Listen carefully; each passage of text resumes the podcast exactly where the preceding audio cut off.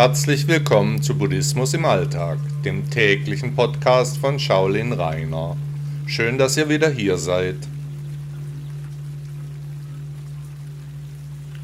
Beginn Teil 2 In meinem letzten Podcast konnten Sie den ersten Teil der Serie Beginn hören. Dabei geht es um eine Reise vor 40 Jahren in den Shaolin-Tempel China und um eine Aufnahme als Schüler. Als ich die Tempeltür durchschritt, passierte ich die Tempelwärter und den Melefo, den glücklichen, dicken Buddha. Danach kam mir alles so bekannt vor. Der erste Innenhof lag vor mir, links und rechts Gebäude, in der Mitte ein Aufgang, rundherum Bäume und Stelen, manche älter, manche neuer, über allem der leichte Geruch von Knoblauch. Unendlich viele Touristen bahnten sich ihren Weg durch die Anlage des Tempels, immer einem Reiseleiter mit Fähnchen und Megafon folgend. Ein Geplapper und Geschnatter, von wegen ein ruhiger und beschaulicher Tempel, laut wie auf einem Jahrmarkt war es. Von den weltbekannten Shaolin-Mönchen war nichts zu sehen, die waren wohl vor den Touristen geflohen, verständlich jedenfalls.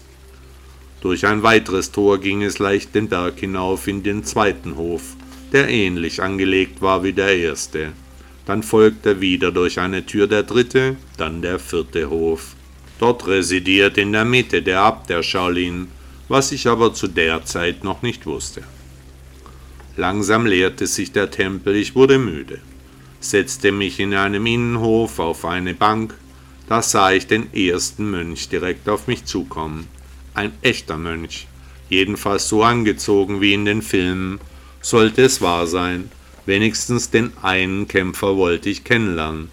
Ich winkte ihm freundlich zu, er sah mich an, was für eine Schrankwand der Mann doch war, breit wie hoch, mit dem Gang einer Raubkatze. Freundlich grüßte er zurück. Ich war zu dieser Zeit in China eine Besonderheit. Außer mir sah ich keine Europäer, das Land war noch Rotchina, die Einreise war nicht leicht, Individualtourismus gab es noch keinen. Also klar, dass der Mönch neugierig wurde. Wer saß hier in seinem Tempel? Wie kam der Mensch hierher? Was hatte ihn wohl bewegt? Auf einmal war sie wieder da, die Angst. Was hatte mich nur geritten, hierher zu fahren? Ich verwöhntes Menschlein aus dem Westen. Zu den harten Männern wollte ich gehören, was für eine Anmaßung. Ich hatte einen Übersetzungskomputer mitgebracht, auf dem ich mühevoll meine Worte eingab. Das Ding war noch nicht so komfortabel wie die Modelle heutzutage, aber wir konnten eine Art der Verständigung aufbauen. Woher ich komme, fragte das Kraftpaket und wie ich heiße. Rainer aus Deutschland. Sein Name sei Shi Yense. So vermeldete der Taschencomputer seine Worte. Und Deutschland sei in China sehr beliebt, wo denn meine Gruppe wäre. Ich tippte in den Rechner, dass ich keine Gruppe haben würde.